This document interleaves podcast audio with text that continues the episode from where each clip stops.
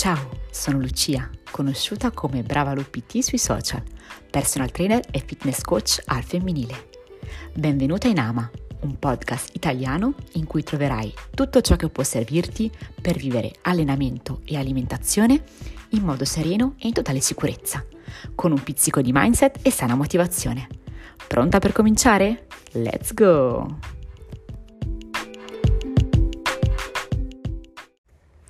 Buongiorno, buon pomeriggio e buonasera cara e bentornata su Ama. Ammetto di aver procrastinato un po' di volte la registrazione di questo episodio, ma ora sono qua carichissima per voi. Infatti, per l'episodio di oggi ho scelto questo argomento un po' diverso dal solito, quindi non ti parlerò solo di allenamento o alimentazione o quasi, ma resto comunque nel perimetro del wellness, ovvero il benessere della persona che, secondo il mio approccio, deve essere a 360 gradi sempre. Come avrai potuto leggere dal titolo, oggi trattiamo uno degli aspetti più sottovalutati quando si parla di fitness, ovvero il sonno. In passato ho sofferto di insonnia e so bene quanto questo impatti tantissimo sulla propria vita e l'equilibrio di una persona.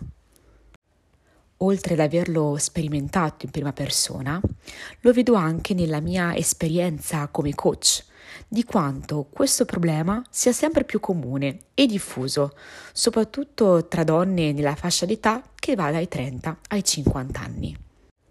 Partiamo innanzitutto dal definire le tipologie di insonnia, che sono tre.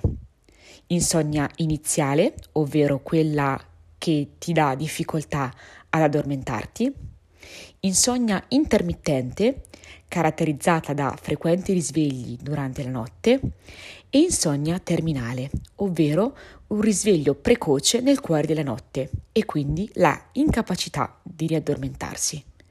Ti ritrovi in una di queste? Per prepararmi al meglio a parlare di questo argomento, mi sono documentata su quelli che sono i fattori di disturbo del sonno, perché alcuni sono comuni e conosciuti, altri invece non sono per nulla scontati. Partiamo dal primo. Gli ormoni. Ebbene sì, quel periodo del mese può giocare un ruolo importante nella qualità del sonno di una donna così come le fasi di grandi cambiamenti ormonali, come ad esempio la gravidanza, la perimenopausa e la menopausa. Durante il ciclo mestruale, le fluttuazioni degli ormoni progesterone ed estrogeni possono davvero rovinare il sonno, ma anche il periodo che precede il ciclo, il sonno potrebbe risentirne. Senza contare che quando una donna è incinta non solo deve affrontare i cambiamenti ormonali, ma il pancione stesso potrebbe renderle difficile trovare una posizione comoda per dormire. Numero 2. Lo stress. E qui penserai, ma dai? Attenzione però, facciamo una precisazione. Lo stress, se in piccole quantità, è tollerabile e purtroppo fa parte della vita della maggior parte delle persone. Ma se aumenta potrebbe trasformarsi in stress cronico, che non si adatta al nostro corpo e può quindi avere un enorme impatto sul nostro sonno.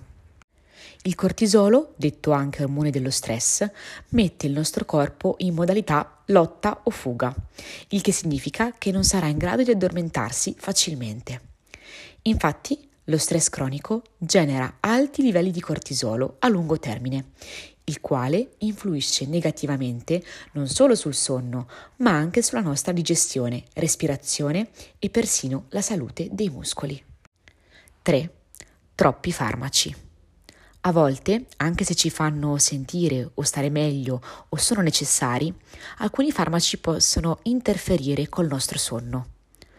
Ad esempio, uno degli effetti collaterali di antidepressivi è proprio il sonno disturbato, così come i diuretici, che sono quei farmaci che hanno lo scopo di aiutare ad abbassare la pressione sanguigna nel corpo, interferiscono con il sonno perché possono indurre a svegliarsi per andare in bagno più spesso del normale.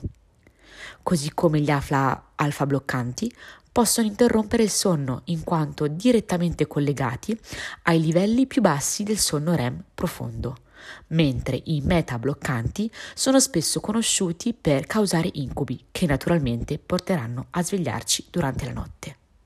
Al numero 4 abbiamo la dieta. Mangi cibi zuccherati subito prima di andare a dormire oppure arricchisci spesso i tuoi piatti con delle spezie. Ecco, potrebbe essere arrivato il momento di fare dei cambiamenti. Infatti lo zucchero può creare scompiglio nei livelli di zucchero appunto nel sangue, causando picchi e crolli. Gli sbalzi di insulina, infatti, se accadono quando dormi, puoi immaginare quale sarà il risultato. Un improvviso risveglio e una vera lotta per riaddormentarti. Mangiare cibi ricchi prima di dormire, così come cibi piccanti, può causare problemi al processo di digestione.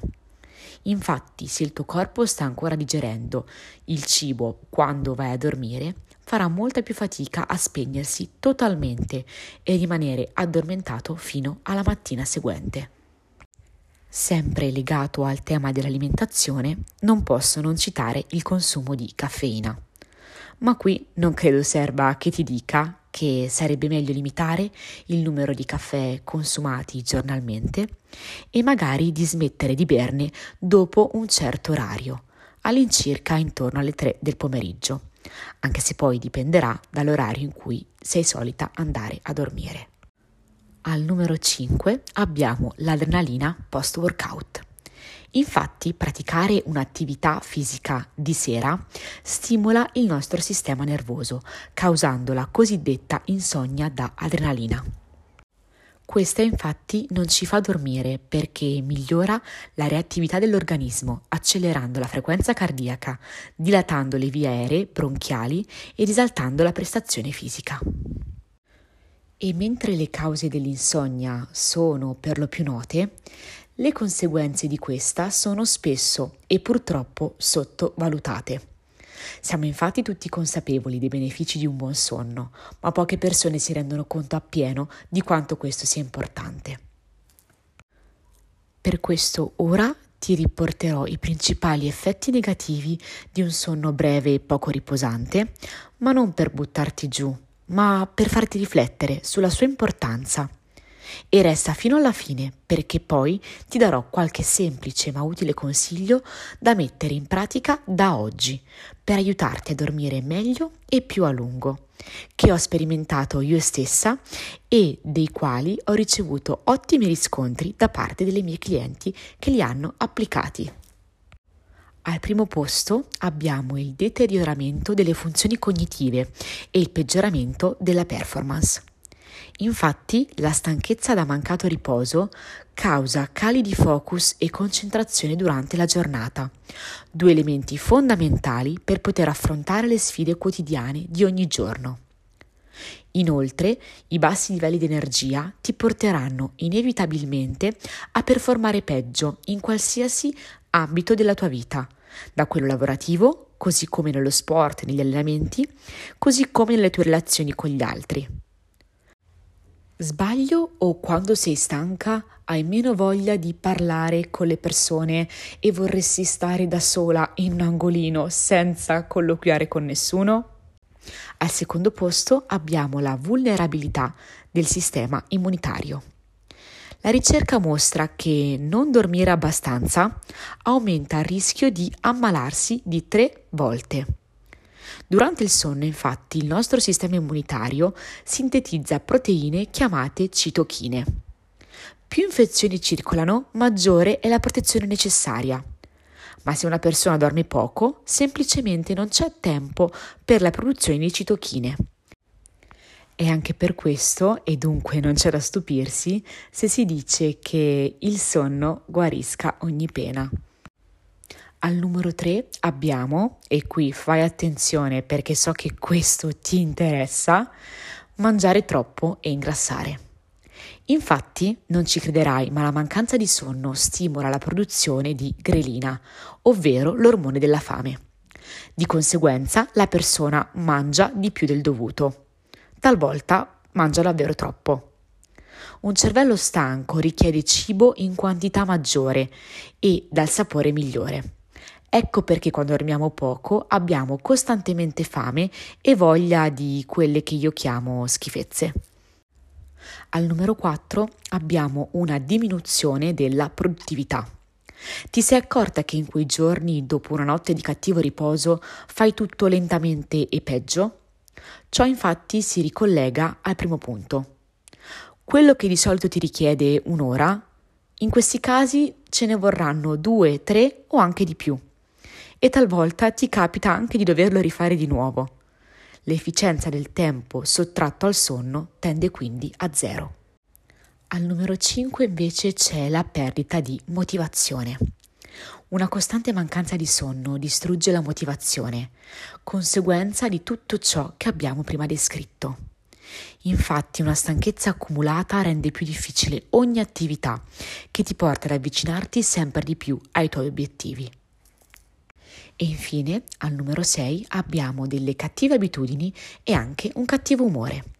La mancanza di sonno è uno dei principali ostacoli alle sane abitudini, ma un ottimo catalizzatore per quelli dannosi. Con la mancanza di sonno, infatti, una persona cerca stimoli esterni, quindi nicotina, caffeina e così via.